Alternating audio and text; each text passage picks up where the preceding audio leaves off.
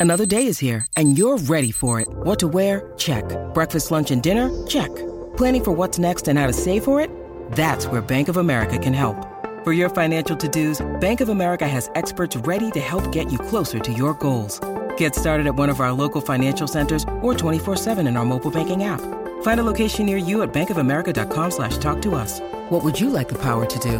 Mobile banking requires downloading the app and is only available for select devices. Message and data rates may apply. Bank of America and a member FDIC.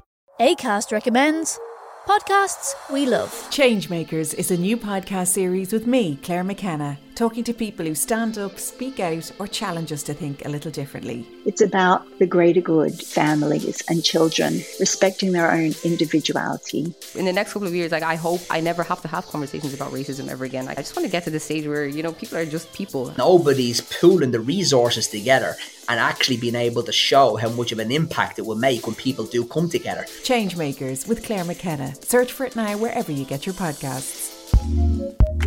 ACAST is home to the world's best podcasts, including the David McWilliams podcast, I'm Grandmam, and the one you're listening to right now.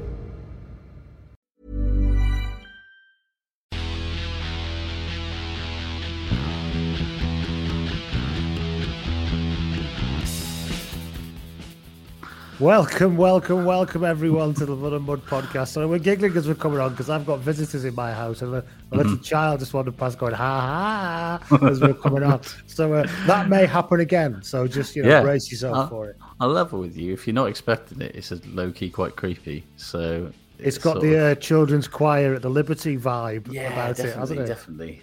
So yeah, you know, it, it might take you unawares. It might take me unawares. You know, but let's see what happens. So, welcome everybody to the Blood and Mud podcast. We are live on the live stream on the Facebook group for patrons and the secret patron YouTube channel. You can have a little look on there. This is the this is the podcast that thinks the Lions series after this past week or so maybe should consider going down the Olympic high jump route. Just splitting the difference. Yeah. Yeah, just you know, we've, we're one all now. Should, is there an Yeah. option to share to share the medal? Should we just do that? I think that'll probably be a, a lot of a cleaner, uh, a lot of a cleaner view from me. I mean, I've been asked the question already here: Incredibly controversial question, in my opinion. Uh, Is is Lee in a cardigan? cardigan? No, Says it's a, it's a it's a three quarter zip. Can you see it? a big fan of the three quarter zip, which I think shows Or that one I've, quarter zip? certain. Is it one yeah, quarter zip? quarter zip. Yeah, Yeah. big fan of the quarter zip. It's a very, it's just an incredibly practical garment. Yes, indeed. Although my dad bought me this, I think about two Christmases ago. I wore it for Hmm. about a month, then forgot I owned it. and then I've put it on today. Yesterday, today. I put it on this week anyway. And everyone Hmm. in my house has been going, "Oh, new top. Where have you had that top from?" It, it, it, it elicits a lot of responses this time. It's just a purple. I think it's from M&S. uh, The, the, Yeah, I think it's like Blue Harbour as well, like a proper old man M&S. Oh, yeah. Because my dad bought it for me. and then Ben's asking, did I get a haircut? Yes, I did. I've had Yeah, the day did. off today, Ben. I've had the day off, so I have had a haircut. It's a bit too short. I was saying to Josh off air, my Kurdish, my Kurdish barber was being very, very, um, uh, what's the right word? Unreasonable about the Turkish fires that have been happening Yeah, in the I mean- holiday areas, shall we say. let's let's just say that he's We'll just he's skate enjoying over it. He's enjoying it more than he should. Yeah. for reasons which are both Well, you know, I don't want to wade into exactly how they must feel about each other and how maybe it's, while not uh, nice, perhaps maybe an understandable response from him. However, it wasn't something I wanted while I was getting my hair cut. Too short, by the way. I think he cut it slightly too short on top because um, ang- because he was getting a bit worked up. Yeah. Yeah, yeah, yeah. And he saw every follicle of my hair as a Turkish person that he wanted to do something to, I think. Well, Anyway, this is the problem. This is the problem when you allow, you know, if you let a barber start talking, like, you know, they can get. This is why I prefer absolute silence. Yeah, it's difficult, but he's quite heavily accented as well. He's a lovely bloke. Mm. heavily, and when you got the buzz going and he's like talking to you and you can't hear, he said, "Well, you've been So up to today." going- yeah, especially with a mask on. It's like, mm, Oh, he's mm. given that up. We've given that up. Oh, I'm sure he has. The barber's moved early to not bother him with masks. But um, it's actually genuinely quite interesting because he was telling me about how the Kurdistan in, in Iran, in Iraq now, sorry, has its own government, like a bit of an autonomous Hmm. government. So it's a Kurdish government. So you don't tend to get as much shit there now. But he was also saying that that's caused a massive problem because it's incredibly. This is his words, not mine. It's incredibly corrupt, and they just give like they just give a national industries to members of their own family and things like Good. this. I mean, according it's a to him. class, it's a real classic move on Yeah. the. Uh, Hence, yes, all this story in the book in many ways, as people transition to new democracies. But uh, the, um, indeed. But he says that's why loads of lot of Tur- Kurdish are coming over here because the, the economy's just shagged basically. Anyway, sorry Anyway. about that. Hell of a diversion on this week of week. It's like we're doing anything to avoid talking about the awfulness that has been this week, hasn't it? Uh, anyway, I'm Lee. Hello, everybody, and over there. Hi. is- I'm Josh. Obviously, you know this already. It's, have you, other than the, the, you know, wading into the filthy waters of what's been happening this week, Josh? Have you done anything else? Um, no, not really. Had a quite a quiet week. I, I did a bit. Got I got the old uh, hedge trimmer out and went at the uh, various trees and bushes that we've got on the back of the garden here and filled two of those massive fucking refuse sack things. What do they call them when they got those four little like the big plastic like square sacks? It's a ton got, like- bag. Yeah, aye, ton bag. Yeah, filled a couple of those. The Didn't good, weigh a ton. yes. Didn't weigh a ton, obviously, but no. yeah. Yeah, like Yeah. I've, I've got lots. Of, I always have too many ton bags because of the, the deliveries of like mulch and shit I get. And, I never, Somehow and, and also when I get logs in the winter, when I get Mm. logs in the winter, they come in ton bags. Yeah. And they end up. And you don't want to throw them away because they might come in useful. They end They up are, and they are useful. They are fucking. They're fucking. They are very useful. Grass clippings go in mine. I put my hedge Oh, yeah. clippings in them, all that, you know, like you've done. Um, so strange thing happened to me this week, Josh, Mm. and I think it's it's pandemic related. Right. But obviously, I want to qualify this by saying I understand this isn't the worst thing that's happened in the pandemic pandemic by any by any means. Go on. Well, because of the pandemic, and you can draw a Mhm. direct line from the pandemic, I have run out of aftershave. Oh, For the first go- time that I can remember in my adult life, I've run out of aftershave. impressive. And it's because I've not been on holiday since 2019. You haven't had any I calls to go only buy aftershave in the duty free because there's nothing else Yeah. to do. And I've not had the chance and I've run out. And now I'm like, fuck. Do I want this one See- again? Can I even remember what it was called? I've lost the box and the kind of writings come off the bottle. I mean, I think it says a lot about your sort of the pride that you take in yourself, you know, and and you, you know, your you, and, and and those in, in the family environment with you that you still continue to fucking wear aftershave for eighteen months of a pandemic. Because I'll level with you, I have not put on a single bit of aftershave since about February 2020. I think I've had this bottle about five years though, but I do think because Ah, I don't yeah. put it on what you said, I don't put it on very often. I've just come to the end of it in the last two years. I only wear it when I'm going out with my wife, really. And, I- and that's So this is the thing, though. If So- if you were going on holiday, you'd go, you'd have been like, well, it's getting to the Splashing it on every I might night, as well? Might as well just. Well, also, you know, you'd be like, well, I'm getting to the end of this. I better get a new one while we're here, might as Exactly. well, it's never cheaper. And now nothing. Yeah. So we went out for a movie the night last week. I pulled it. Out, I was like, shit, I've run out. And then, of course, you go online, you think, fucking hell, aftershave is expensive because, When you're because not on holiday, it fucking is, mate. Yeah. but even if it's not, even if it's not cheaper duty free, on holiday, money doesn't exist in the normal realms of This time and space, does it? So s- spending 60, 70, 80 quid on a tiny bottle or something doesn't instantly seem like a fucking ridiculous idea. No, just because yeah, then you come home and you go, "Fucking hell, I've still got two weeks of the month left, and I've got no money left." Fucking hell, but it's yeah, but you don't care, do you? So yeah, that's what happened to me this week. I was quite distressed. So I've been uh, I've been having to look at perfume online and stuff, which is Mm. not something I expect to happen. Again, I do stress. Not the worst thing that's happened in the pandemic, but Probably you not, know, no. of all when they do the whenever the big academic research pieces get done, and I get a survey, this will be the any other impact section at the end of the question. Do you know what I mean? Which I won't Yeah. forget. Yeah. So So nice to see you though talking about your your three quarter zip because I mean in in light of us donning vests a couple of weeks Mm. ago and and thus Yeah. having no more secrets between us and our listeners, um, I've just fully given up and I'm just just wearing a baseball jersey that I can't, I can't remember if I said this on the podcast, but when I when I bought this, I tried it on and my wife went, "Oh, that's that's that's nice. It'll look good around the house." And we all know what that means. that's, that's beautiful. I That's like like it. Rachel, that's beautifully done. You don't listen to this. I know you don't. My wife No. doesn't. How the fuck would she? But but, but yeah, Yeah, you know, uh, the the implication was crystal clear. I'm I'm sort of yeah, I'm, I'm storming. I'm, I'm sort of like you know storming and norming in that Mm. horrendous management speak. I'm still sort of like processing the sort of reality that I, I shouldn't really wear this out of the house. So I decided I'll go halfway house and I just wear it on the internet in front of loads of people instead. Right. So I've got a Kansas City Royals baseball jersey. Mm. They are a Because my- weird. They are a weird garment.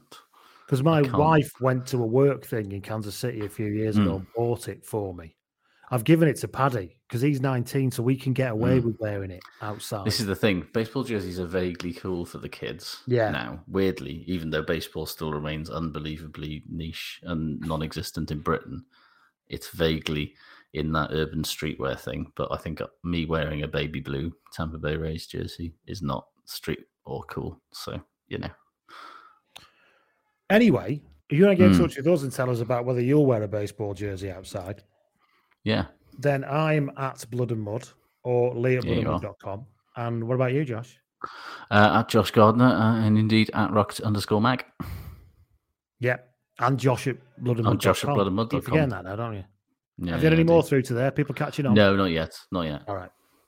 They've I don't get many through on the email, actually. It's mostly DMs and the Patreon, if anything. I mean, yeah, we, we, we live in a post-email society now, surely.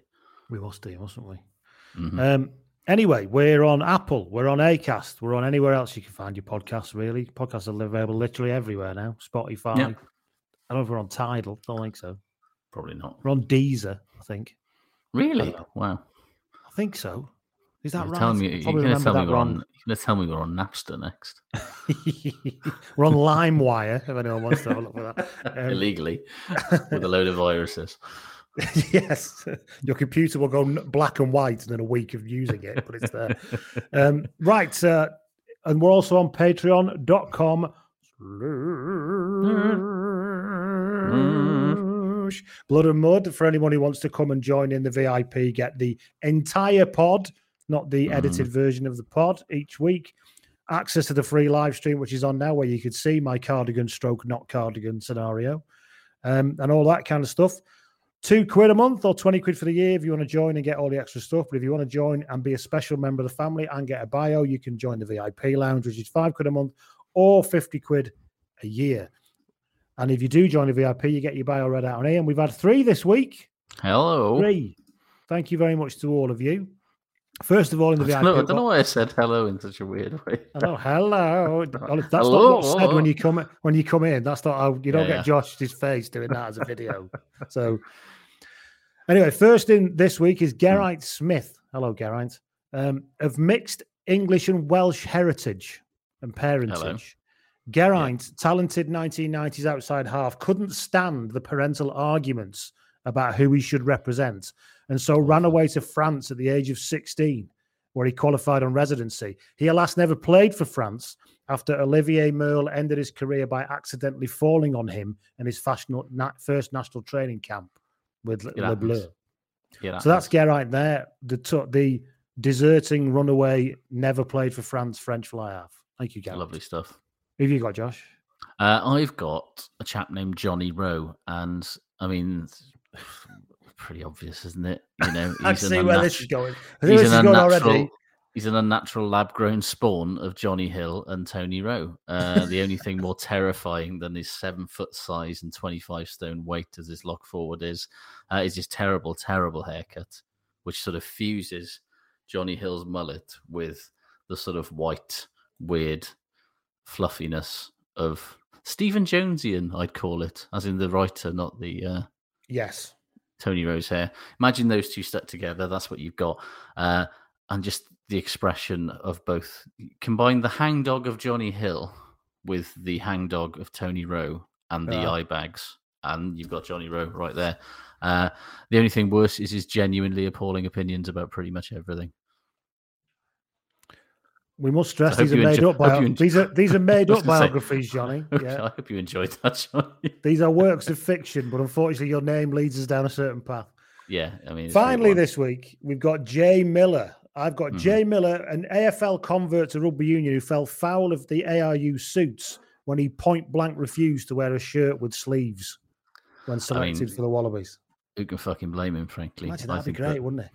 is there a rule that because obviously players can wear started off wearing long sleeves and then short sleeves were allowed, and, And then no- loads of French props and every and David Sole and the like in the nineties would cut their sleeves off. Yeah, I'm assuming so- to prevent binding on the sleeve. I'm guessing. Yeah, so presumably, is, is there a rule about could a team, you know, like how uh, was it? Was it Senegal in the World Cup in two thousand and two? It was sent. No, That had this- Cameroon. It was Cameroon. who had the sleeveless jerseys, and Yes. FIFA kicked, or was African Cup of Nations, something like that. It was one any one of those major tournaments, and FIFA kicked the fuck off. Was like, Yes. no, you've got to have sleeves on a shirt. Sorry, Men have to wear more clothes. Women must wear less clothes under pain of disqualification. is what we found out. Not that the world's way. a fucked up place, no, not at all. obviously, but you know, even was it last week the volleyball team who said no, sorry, you've got to wear fucking Yeah. tiny knickers. Hmm. It's weird, isn't it? Anyway, speaking of clothes, uh, Phil Jones says I'm not allowed to wear my Colorado Avalanche reverse retro ice hockey jersey outside the house. And look, Phil, you're a man of a certain age, as we all are. There comes a point where you've got to accept that just if you're going to wear a sports jersey, it's an indoor item. I also bought a ice hockey jersey quite recently, and again, even before I tried it on, she was just like, "What is that? This doesn't look like your normal things." Like, it's not. It's got long sleeves. It looks even worse. My, my wife went big on the sport thing. hmm Um, no, this is where I've got mixed up. She bought Paddy a Kansas City Royals baseball shirt, and that was fine. She bought Mhm. me a Kansas City Chiefs shirt, Oh, awkward. which I then didn't really wear. And it's got the oh, it's the, the dead guy's name on the back. Derek, what's his name? Oh, Oh, I can't remember his name. He died in a car crash. Anywho, him. anywho, yes. and I was like, I can't wear this. It's red. I like it. I'm not really into Kansas City Chiefs, but whatever. It's nice. So I had to give it away. Uh, see, So, and so Paddy's got that now, and he can wear that out. there you go. although you know it's a very compli- politically, it's a very complicated, controversial jersey at the moment. So you know, It is, but they are at least trying, aren't they? they, on some level, they're trying. They are yeah. showing a dialogue and they've Yeah. stopped the clothing and the drums and basically said you won't get in the fucking stadium if you wear any of that shit anymore. However, Yeah. they're still doing the song, aren't they? They are, yeah. Although they're not the Atlanta Braves, so they're not. They're still not the worst at the moment. The Atlanta Braves have made it even worse by just saying we promise not to do it when that Native American pitcher who plays for another team is pitching. Yeah, Not We not actually for the entire game and he's in the stadium, just when Yeah. he's pitching, because that would Yeah. be very offensive.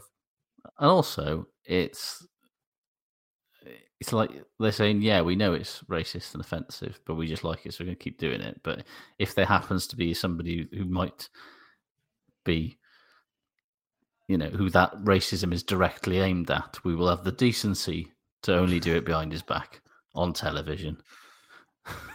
Unbelievable. wild. Anyway, Um, Ah, There you go. eh? Right.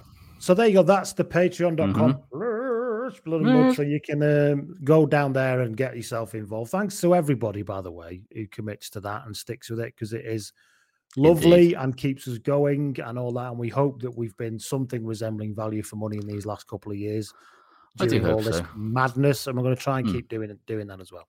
You're Okay. value for money because Sam Ashworth says Law 4.2 a player wears a jersey, shorts, and underwear, socks, and boots. The sleeve of a jersey must extend at least halfway from the shoulder point to the elbow. It's interesting that they specify the use of underwear so you can't play rugby commando. That's interesting to know. Girls can, though, obviously. Yeah, Not obviously, yeah. rugby, other sports, No, though. Yeah. yeah, Now then, we begin as we always begin, do we not, Josh? absolutely. with a player spotted. Dave McGee reaches out via the Patreon messaging service Hi, Dave. to share this. He says, "Hey, I'm not sure if it counts, but I kind of have a player spotted." Well, we'll we'll be the judge of that now, Dave. We will.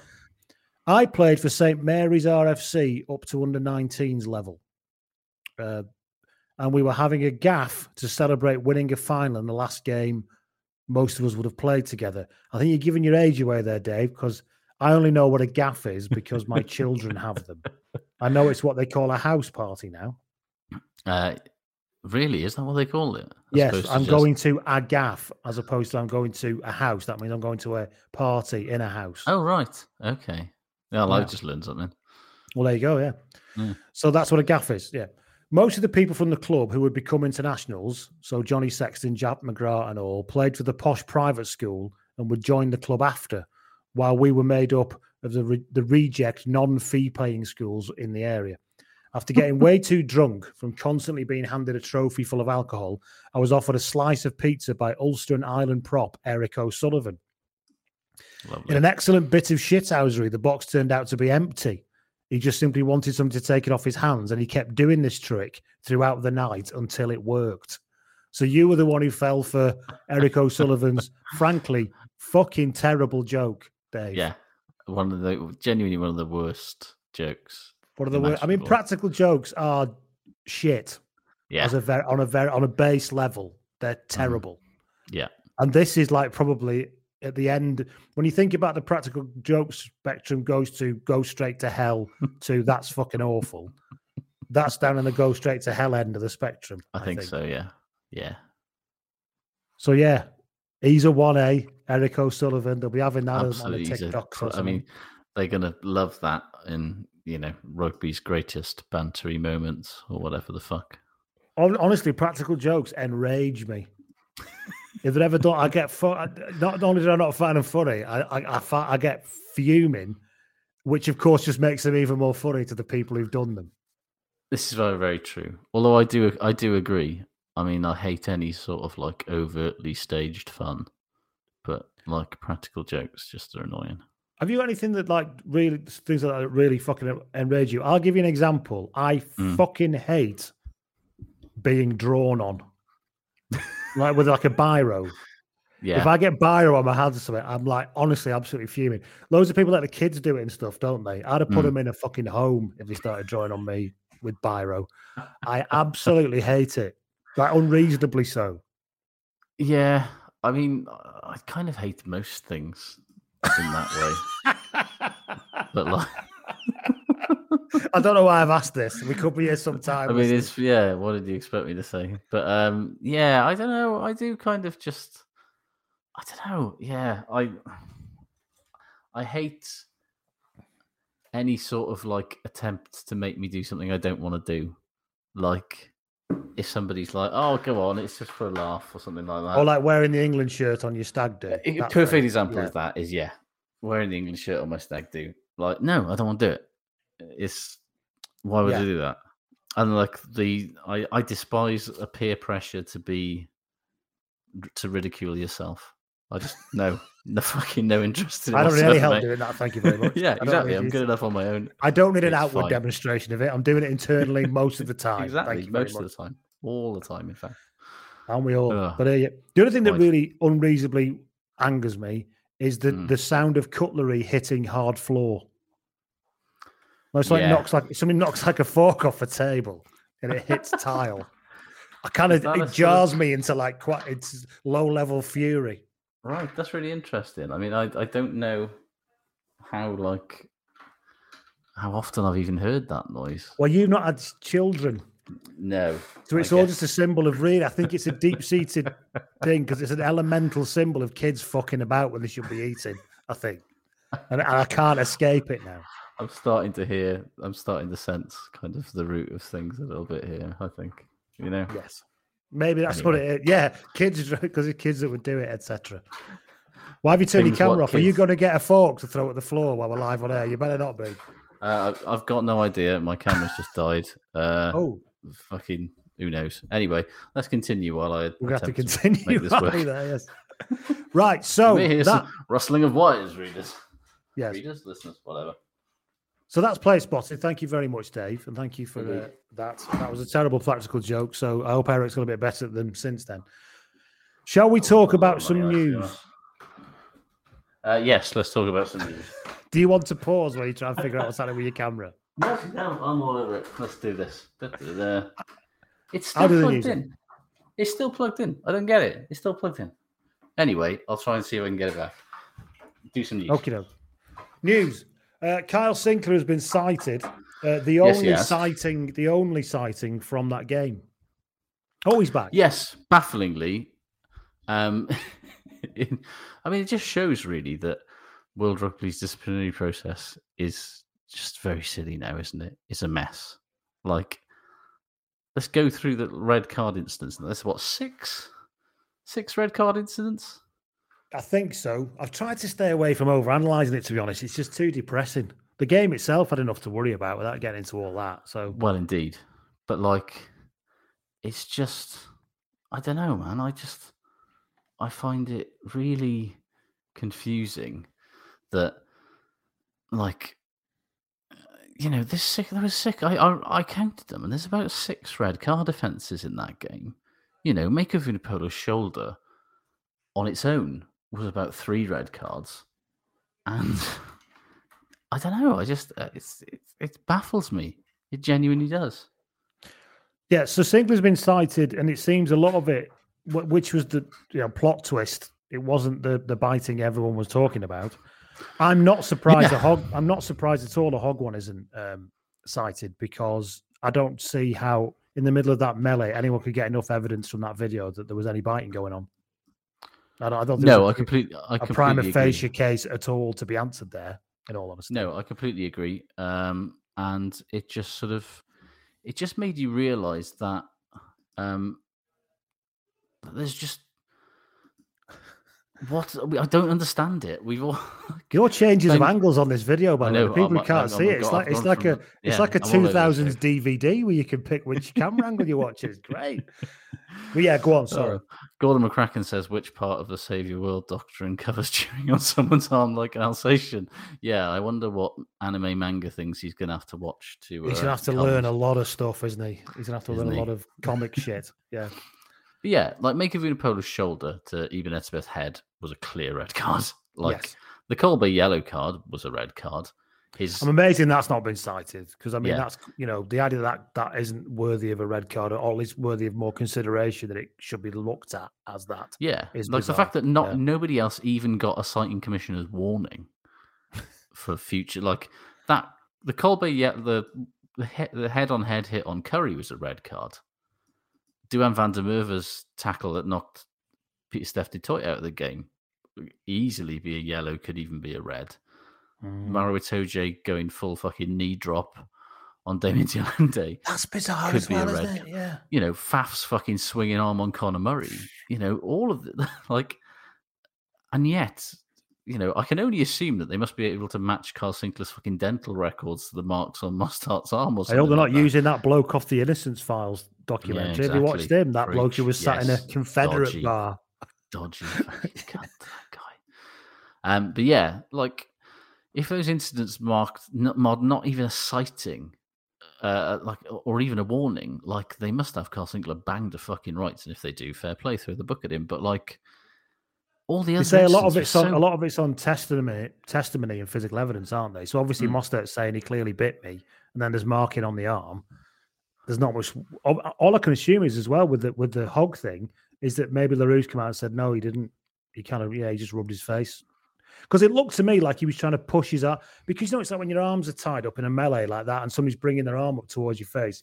It looks like he was just trying to push his head down to yeah, in a did. Futile look, you know, attempt to stop his, arm coming was, up. His mouth was there, and you know, while I'm not excusing Carl Sinclair at all, if he bit Mostert, it's like, what is fucking Mostert's arm doing, ploughing into Carl Sinclair's face in a ruck in a place where you can bite him in the first place? Well, it Like there was all sorts of It's, shit. if it's arm on. to mouth or mouth to arm and all that, isn't it? Or anyway, even if, you, even if your arm's near somebody's mouth, you don't open it and then bring your teeth down on it, do you? No, yeah, So and y absolutely, and if he's you know done it, fucking hell, he's going to get banned for a long time, and rightly so. But I don't know. but it's like- almost like they want they want.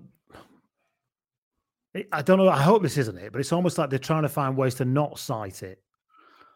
A hundred, a hundred percent that I think. Well, we, you know, we've we've heard the sort of rumblings coming out from from coaches, from Joe Schmidt, the pressure that they put on World Rugby to kind of basically wind the clock back a bit to before they cared about these sort of things because they have no interest in changing. You know, coaches have no interest in changing the way that they're coaching players to actually tackle or do anything. And so World Rugby's in the sort of awkward position where they keep being hard on it and give loads of fucking red cards and suspensions and people are constantly whinging about it or if they just forget about it and hope that people have learned enough which they clearly fucking haven't and you hmm. know we'll talk about the Rassie thing in a minute, but I think equally Rassie putting pressure on Ben O'Keeffe, the poor fucking TM, uh, the um, citing commissioner, who's a just a bloke from fucking Kenya who probably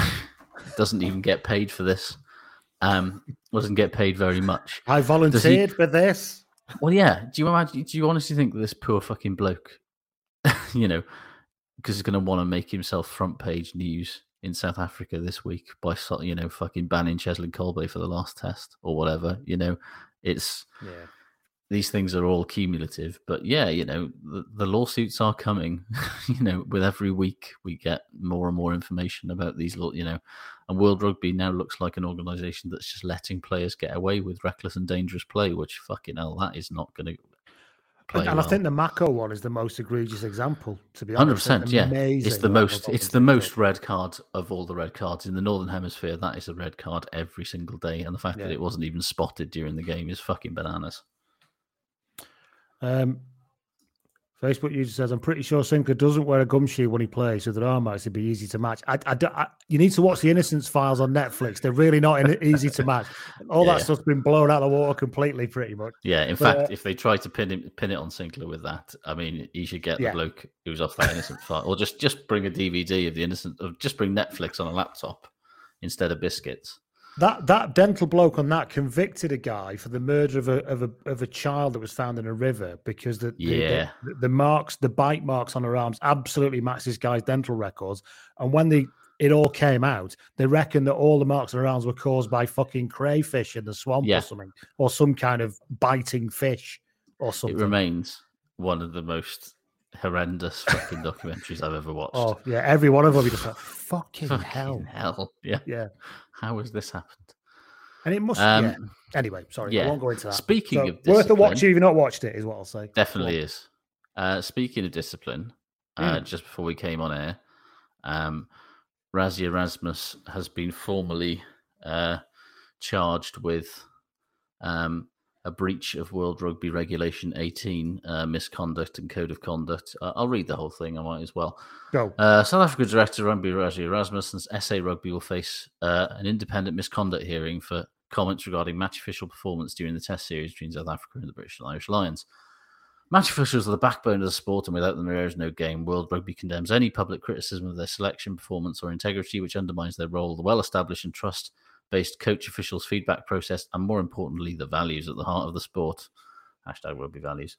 Um, having conducted a full review of all available information a week too late, uh, World Rugby is con- concerned that individuals from both teams have committed, have commented, sorry, on the selection and/or performance of match officials. However, the extensive direct nature of the comments made by Rassie Erasmus within a video address in particular meets the threshold to be considered a breach of Regulation 18 uh, and will now be considered by an independent disciplinary panel. The datum panel will be confirmed in due course.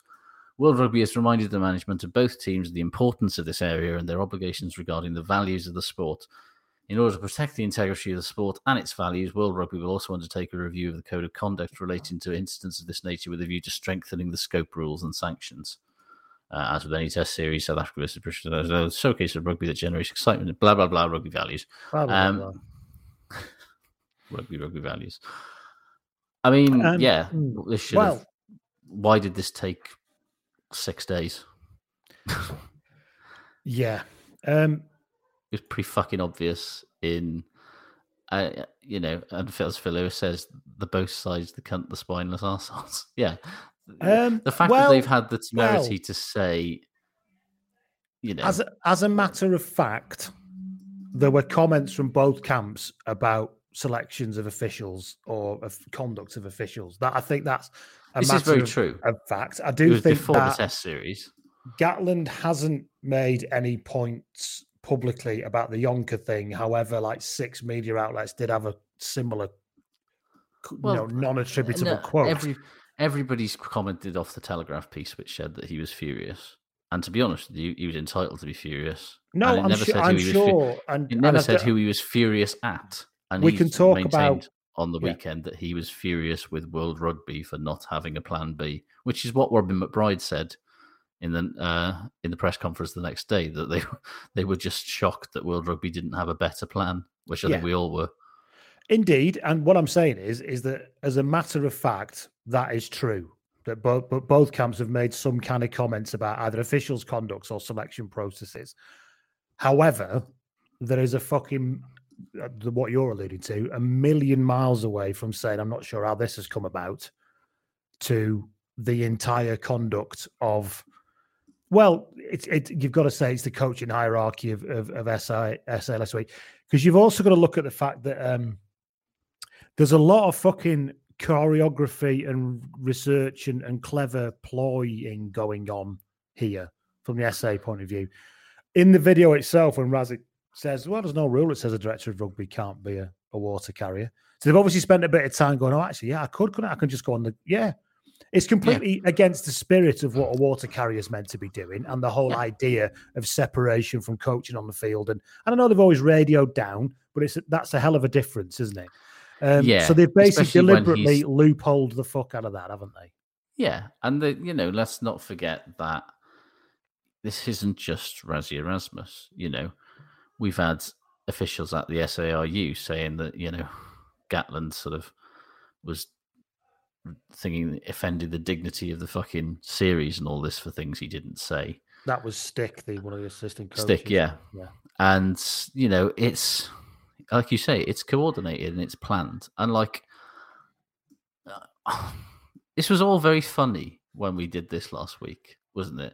The whole no, I mean, everyone loves thing. a bit of mischief, and I've got a lot yeah. of time for that. I think yeah, a little bit I'm of that, especially in the social media world, a little bit yeah, of mischief, that's fine. I can live with that. and know? I think that's where you know a lot of people thought thought what that's what Rassie Erasmus was was sort of a bit of a kind of mischievous, you know, a, ultimately a good. And we've all watched Chasing the Sun, and he's an mm. executive producer of that documentary. And on reflection, obviously, it's painting a picture of him that he wants to be painted, which is that he is, you know, a decent, you know, a sort of canny little fucking trickster, you know, guy everybody enjoys the company of, and everybody feels like they you know, even though he's not, he's being a bit of a shithouse, he does it with a smile and a bit of a wink, and everybody enjoys it. Yeah. And what they've done this, all he's done this week is shown that that is just the publicly acceptable face of a bit of a cunt. to be frank.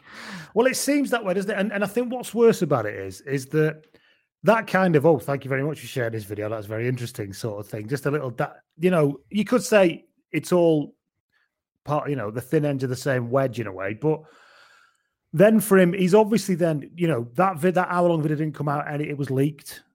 Didn't come out after yeah. any challenges. It was leaked. Watched... It was leaked, but it was leaked by somebody with an email address that was oh, the oh, yeah. owner of a video production company that works with both has worked with both the SARU and Supersport for 20 years.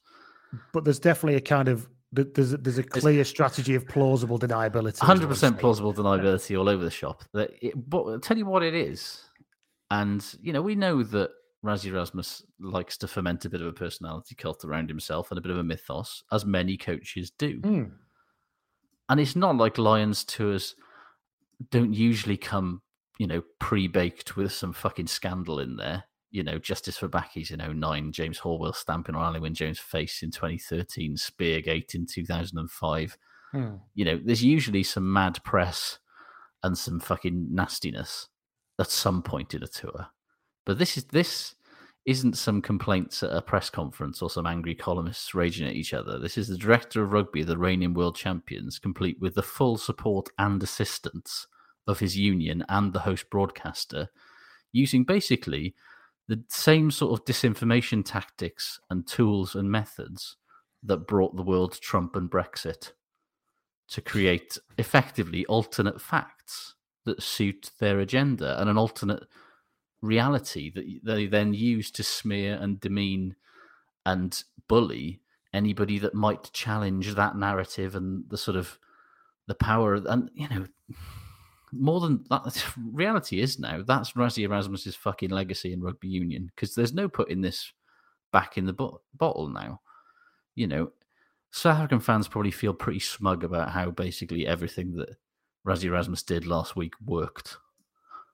But we'll see how they feel when the All Blacks use that in the Rugby Championship, or when Ireland and Scotland make a nice little dossier that gets published before they meet them in the Rugby World Cup. And that's why it's crucial that whatever this hearing ends up doing, it has to come down. I don't know what I don't know what the the, the sanction is for breaching Article 18 or whatever, but they need to make it very clear that um that that you know find a way of getting the message that this is just not acceptable at all. And also, actually, you know, I don't like hashtag rugby values because it's taken too far. But I, I really do hope there's a collective view from most people in in, in coaching positions that aren't residents, and a bit like Warren Gatland's come out this week and said, "No, no, I won't be doing that," sort of thing. No, That everyone just kind of goes, "Yeah, all right, he's done that," but no, we all have to fucking decide and self-police this to say that's just completely not what we want to be doing.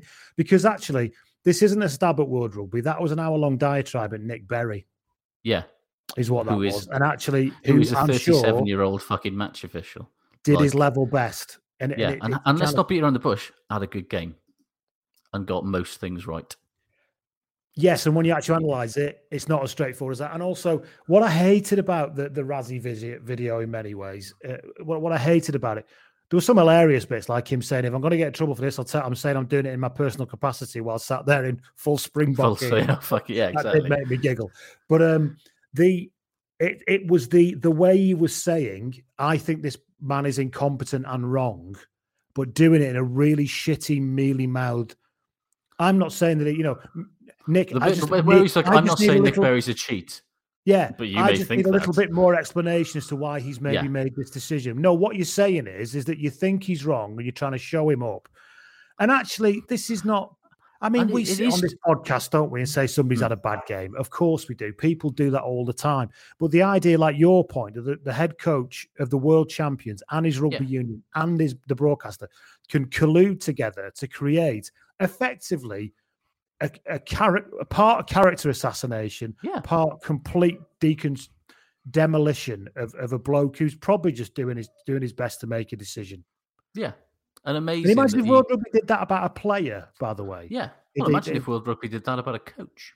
Imagine if imagine if um, a video analysis of a player of everything they did wrong, which I'm sure happens in this world, um, was made public.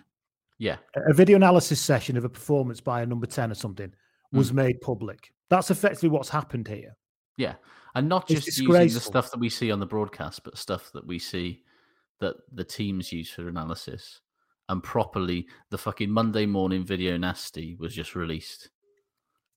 and you know it would be unacceptable. And and Ben Russell said, you know, the implica- the implication that with the way that he talked to Kolisi, you know, the sort of again the unspoken thing that he spoke to Alun Wyn Jones different to how he speaks to Kolisi. There's a dog whistle there that we mm. all fucking heard, and it was ugly as fuck.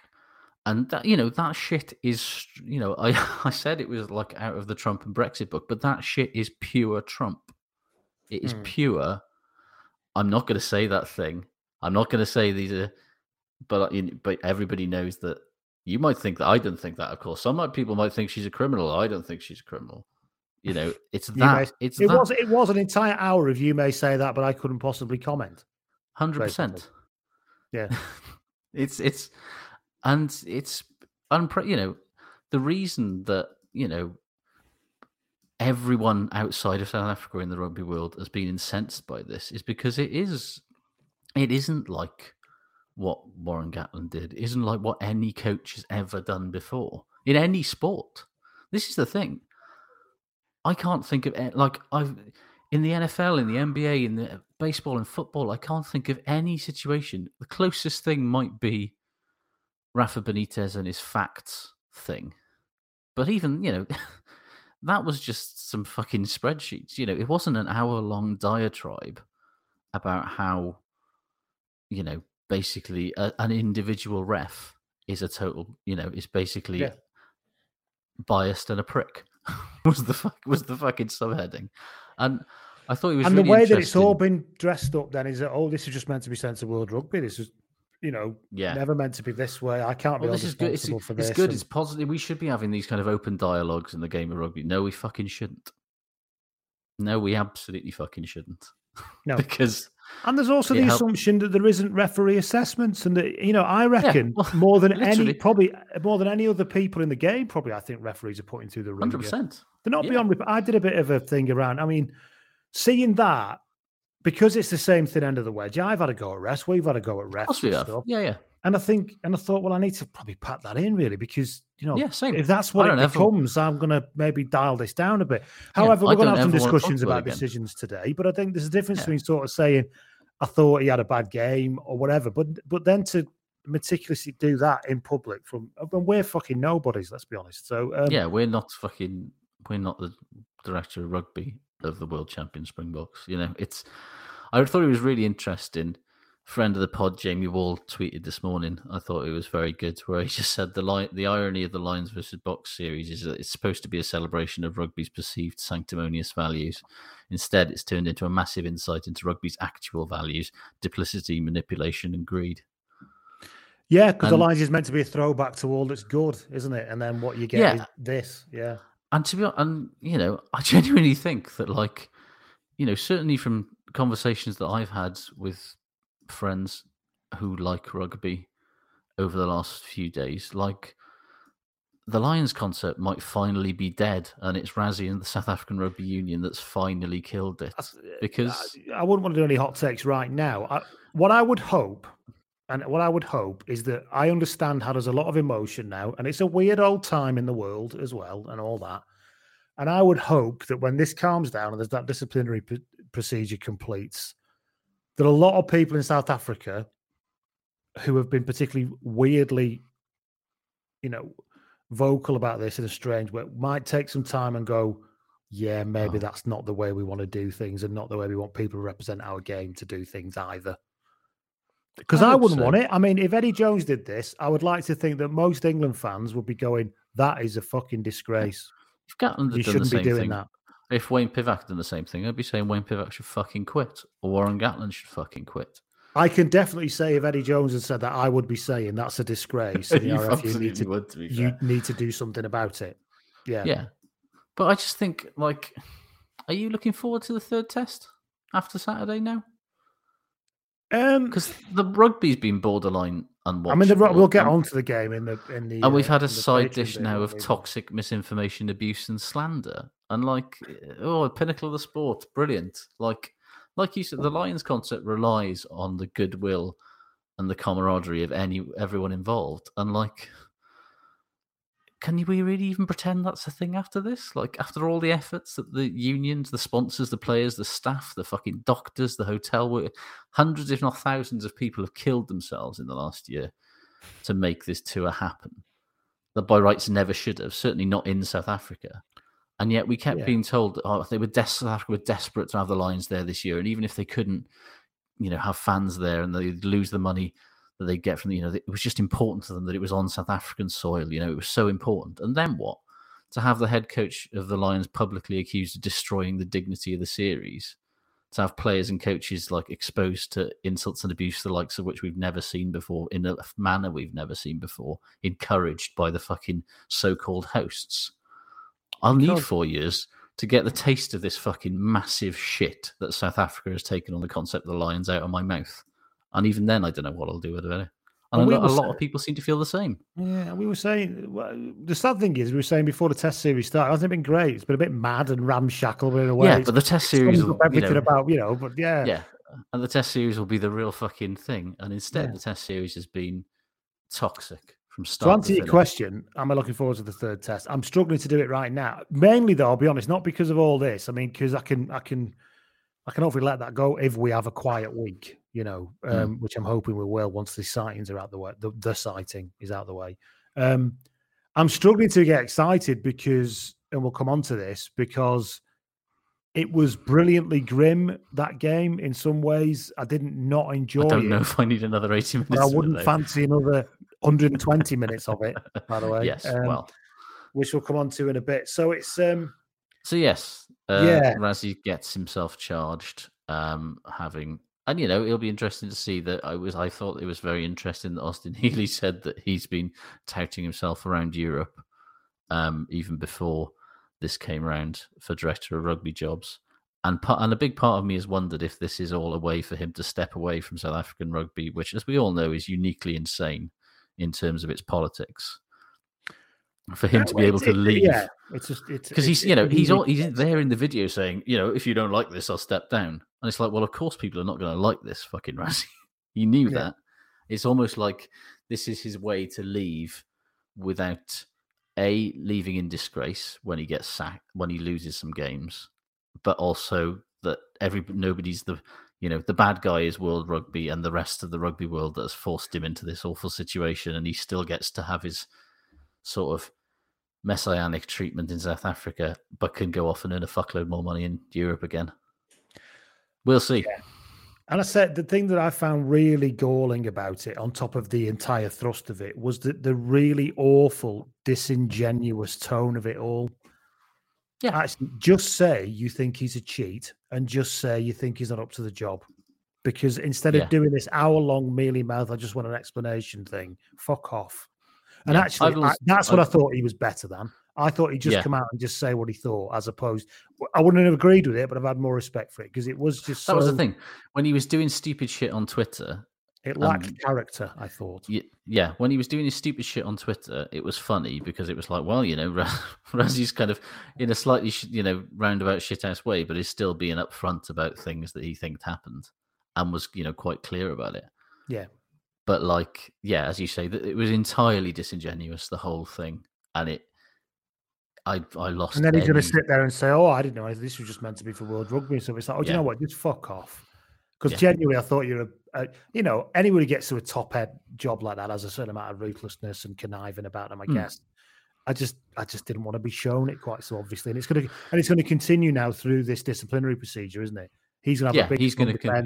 in this SR, gonna- the it's SAR, be he will be all thrown of behind this. him. Yeah. He'll have embarrassed it. It'll be all that stuff. So, Yeah, it so will all be much to come. plausible deniability, but I'm not a court of law. I don't need to have that level of fucking thing. And I've Yeah. the great, the large amount of respect that I had for Rassie Erasmus seven days ago uh, is gone for good. Yeah, I'm still. Yeah, I'm, I'm struggling to not to be in that position with you, to be honest.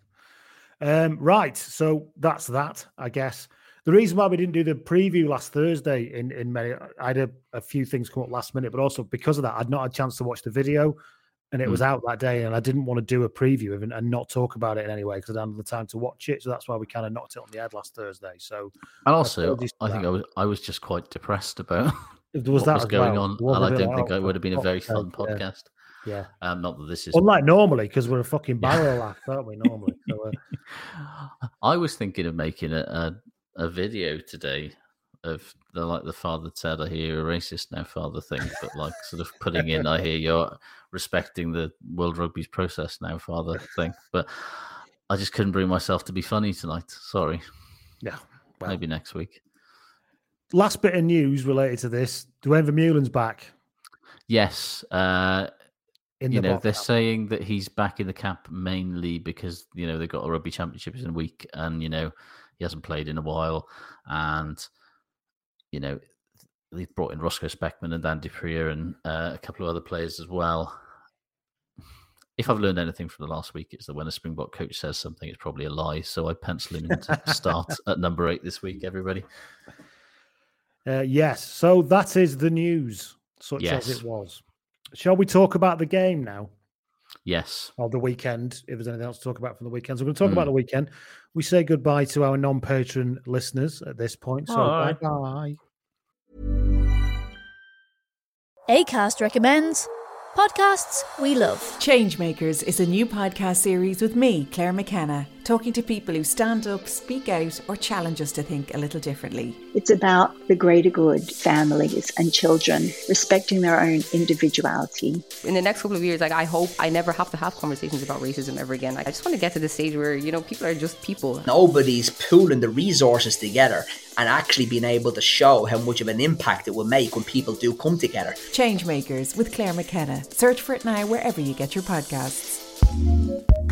ACAST is home to the world's best podcasts, including the David McWilliams podcast, I'm Grandmam, and the one you're listening to right now.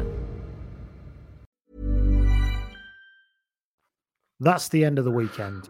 We welcome back our non-patron listeners, hello everybody. Um, I will make the. We've just been talking about the MLR and and Mm. and how it's entertaining, and, and that other game on Saturday wasn't obviously. Um, although we Mhm. have lots to talk about from it. So as we go into shit, good. I'll start with my shit, and it's an old one, but I'll make the point again. Shit for me is pundits and ex pros of a certain era once again demonstrating that on the same level as a fan who goes to the pub to watch a Six Nations game by stating that all of rugby needs the rules changing to prevent that Lions game happening. and once again demonstrating they've only bothered their arse to watch two games in the last fucking four months.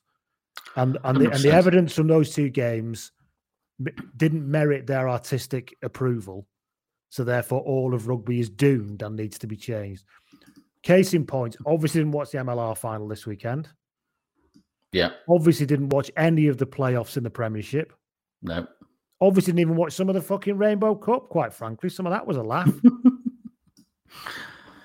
Yeah. It's not oh, like remember this- those days, Josh? The Rainbow Oh, Cup, Honestly, the beautiful, simple, happy times of the Rainbow Cup.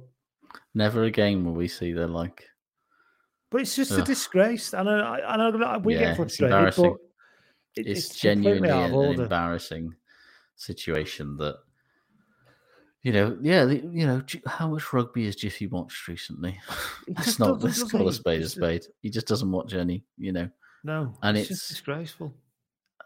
It's and and again this is you know rugby does need to sort of have a look at its rules and its laws definitely but doing It does that on- all the bit- fucking time on- anyway. yeah exactly Love the way they say that as if it hasn't been an ongoing transmogrification process since about like, 1996. like yeah but acting like that's required after one bad game you know they did it again in the autumn you know autumn internationals last year it was rugby shit you need to change the rules it's like or or it's just a difficult time yeah, at the just, minute. or they're just a bad game you know Or you've just watched one Wales game, you lazy fucking bastard. oh, Right, anyway, Um, any shit from you? Oh, have I got some shits this No, week? we haven't Um, fucking rinsed the during we haven't already. bit. uh, yeah. Well, no, no. This is the problem. I mean, this has been a real fucking bleak week to be a rugby union fan. So I'm going to start with Jamie fucking Cudmore. oh, When you're employed by a rugby union, right? You think you'd have some sense to not actively troll one of the t- teams of that rugby union on social media.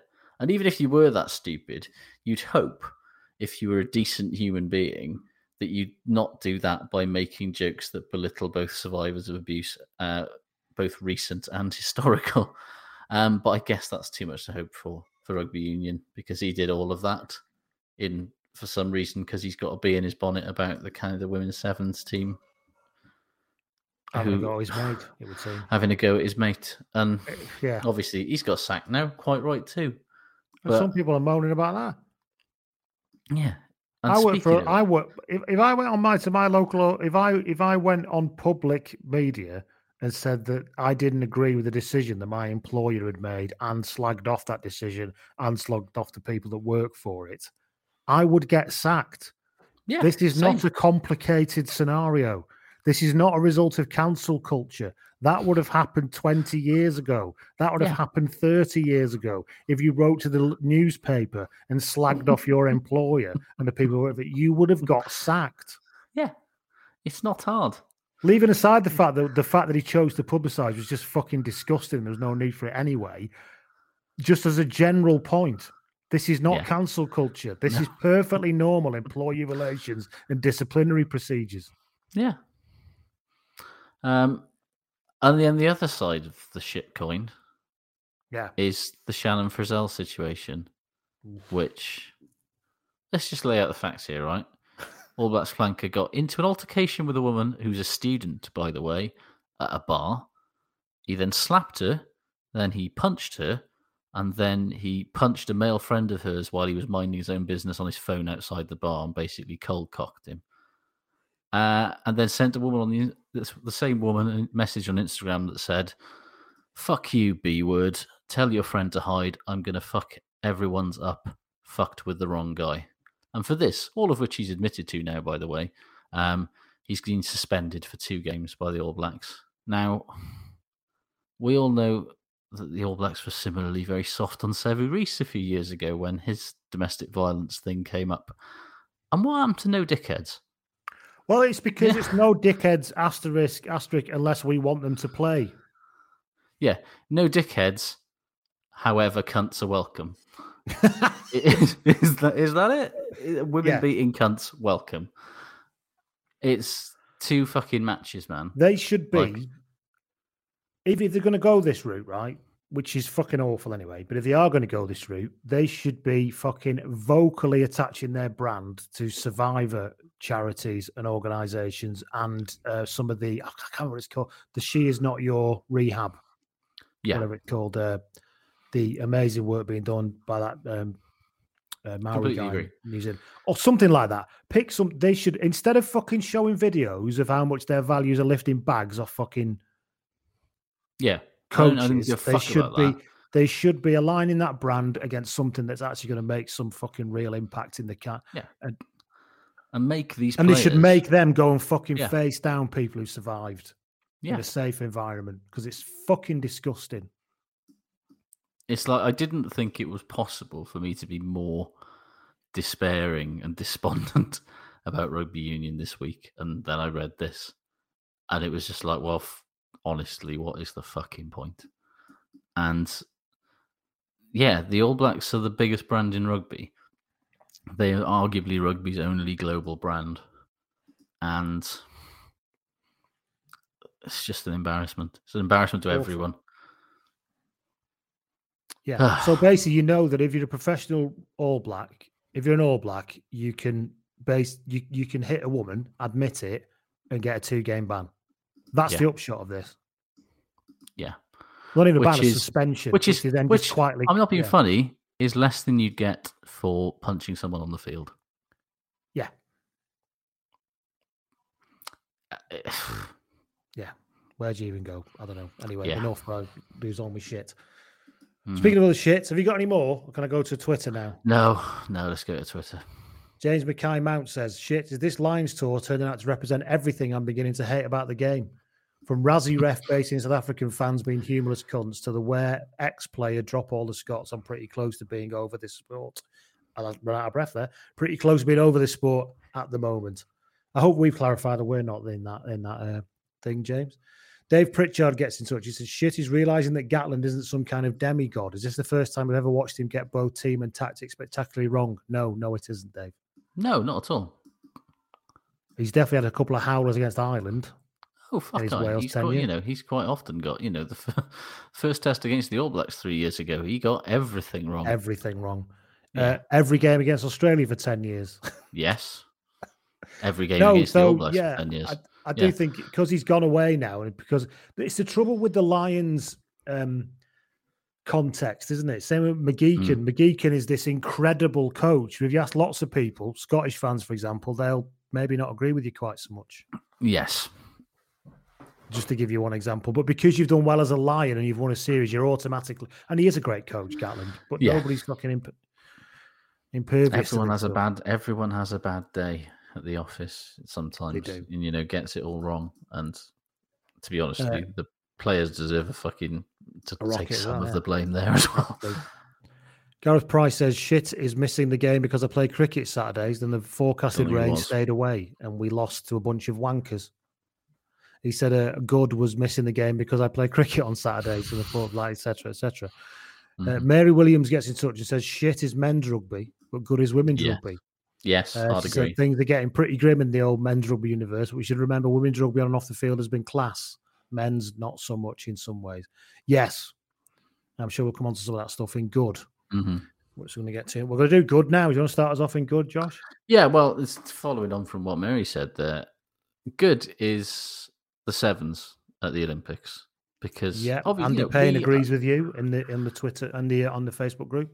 we quite often poo poo the value of sevens on this pod because it's I do, yeah. Yeah.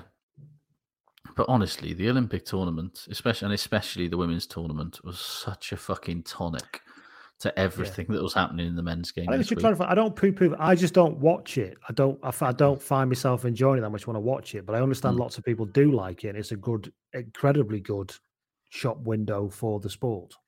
I get that. Yeah, and I agree. You know, I agree with you to an extent. I think that you know, it is it it doesn't feel as much like rugby. really, Yeah. the sevens. It's fine. It's fun, but it's not rugby union. I don't think. But as a palate cleanser Yeah. for the rank toxicity of the men's game this week, you know, somebody like Ruby Tui, you know, Oh, just wasn't that wonderful? It's- or Jazz, Every time you I watch or- it, I just smile. or fucking Jazz Joyce just being brilliant and awesome and scoring tries with a smile on her face. I just, you know, or Fiji doing the Fiji thing, you know, in both men's and women's.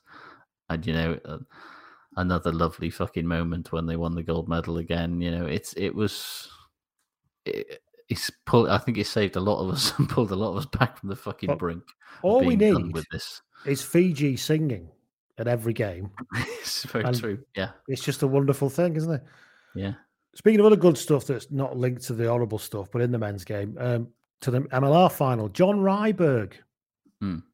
the Giltini Centre, who is from Texas and discovered rugby at university, scored two tries. Lovely, lovely timing of his running off Giteau's shoulder, which I imagine does make Mhm. the job easier when you're running off Matt Giteau. Yeah. He also picked up the last ball on the Adam Ashley Cooper offload. Um, and also has a very, very strong created player on a PS1 game vibe about him because he's about Massively so. Yeah, 5'10 yeah. and massive and like a big chunk of a thing, but runs really quick and changes direction really quick. Like you've set all the settings wrong on him. Yeah. But he's great. Really enjoyed him. That game, I said that That game. is if you Clarence Beef Tank incarnate. Yeah, but like a mini version of it. Yeah, yeah, yeah. But yeah. So it's um if you haven't seen the game yet, then I recommend I heartily recommend everyone go and have a look at it. Have a look at the highlights on YouTube because it's it was it's a nice tonic to what was admittedly a fucking terrible game that on Yeah. Saturday.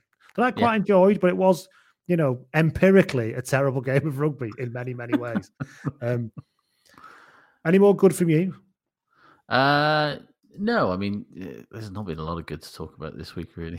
So Andy Payne echoes your point. Rugby Sevens at the Olympics provided some brilliant moments and a welcome relief from the toxicity. Rob JM says, good is Duane Vermeulen back in the Springbok squad. Class player, a monster and a great player to watch. He said, but shit is obviously that he's back in the squad from a British point of view, British and Irish point of view. Martin Lewis says, good is the Roots rugby statement about Cudmore's criticism of the Olympic team. It demonstrated both dignity and respect while demonstrating complete opposition to his views.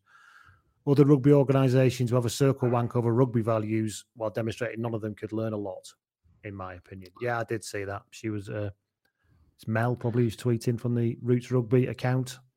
Yeah, and you It's- know, it must hit pretty close to home for them. So they'd be quite, if I was them, I'd be calling them yes, when somebody place. says something, you know, says something like, uh, "Can Canada decolonize ninth place?" You know, the fucking spitefulness of it Hmm. is must be pretty hard to fucking take, and to have that level of grace and sort of control is remarkable. I think. Yeah. I think Uh, Alice- them a cunt. Yeah, me too. Alistair, I call people I'm not even that upset with that word. So yeah. Um, Yes, Alistair Vickers gets in touch. He says, "Good is the excitement and anticipation leading up to the Lion series, but shit is the Lion series itself." Yes, I think we covered some of that earlier, didn't we? Johnny says, "Good is Ilona Maher on TikTok, a US Sevens athlete doing a huge amount to raise awareness of rugby among young Americans. Big viewing figures on NBC that she's getting credited for." Hopefully see it cross over into MLR and women's 15s. TikTok is bringing a different crowd to the usual Red Chino Brigade. Do they have the Red That'd Chino nice, Brigade in America? I mean, I think with the accessory of a, a sweater tied around their shoulders Or a yeah, sport coat? Yeah. Still don't know Um, what a sport coat is. It's a blazer. It's a tweed I blazer, I think. Yeah. But I bet people laughed at you when you had that dream, didn't they? Didn't they? Um, was it Homer? People laughed at me when I was when I was the first wealthy man in America to wear jeans and a sport coat. Now they all do it. Uh, Toby Baker, no, sorry, James Gork Roger, sa- Gork Roger says good is the MM- MLR. Yes, absolutely. Toby Baker says good is South Africa. They absolutely outplayed the Lions in the second half. Yes, Toby, I agree. Fair enough. Yeah. you know, clear everything else aside, they deserve to boss that second half. Oh, fucking hell. Absolutely no complaints about the result. Jesus. They, yeah. And uh, Beniamino Beniamino Gregorio says good is Ruby, good Yeah. is Jasmine Joyce, good is the women's sevens in general, and good is Fiji winning another gold. I tried to pad a lot of nice, good stuff in at the end because I think we needed a bit of cheering up, didn't we? We did a bit, didn't we? I think that will be us. Yeah, I think so. So we've got the uh, the Phil Lewis has correctly identified uh, that that was Scorpio. Thanks, I was talking yep. about. Yeah. Damn right it was. Uh, I hope this gets you a bit closer to your dream, Homer. Oh, the Denver Broncos. yeah. Anyway, at the end of all that, thank you very much, everyone. And we will speak to you all probably later this week. And then it's one more game, and then it's the big decider. And we'll review all that next week. Thanks, everybody, and goodbye. Bye.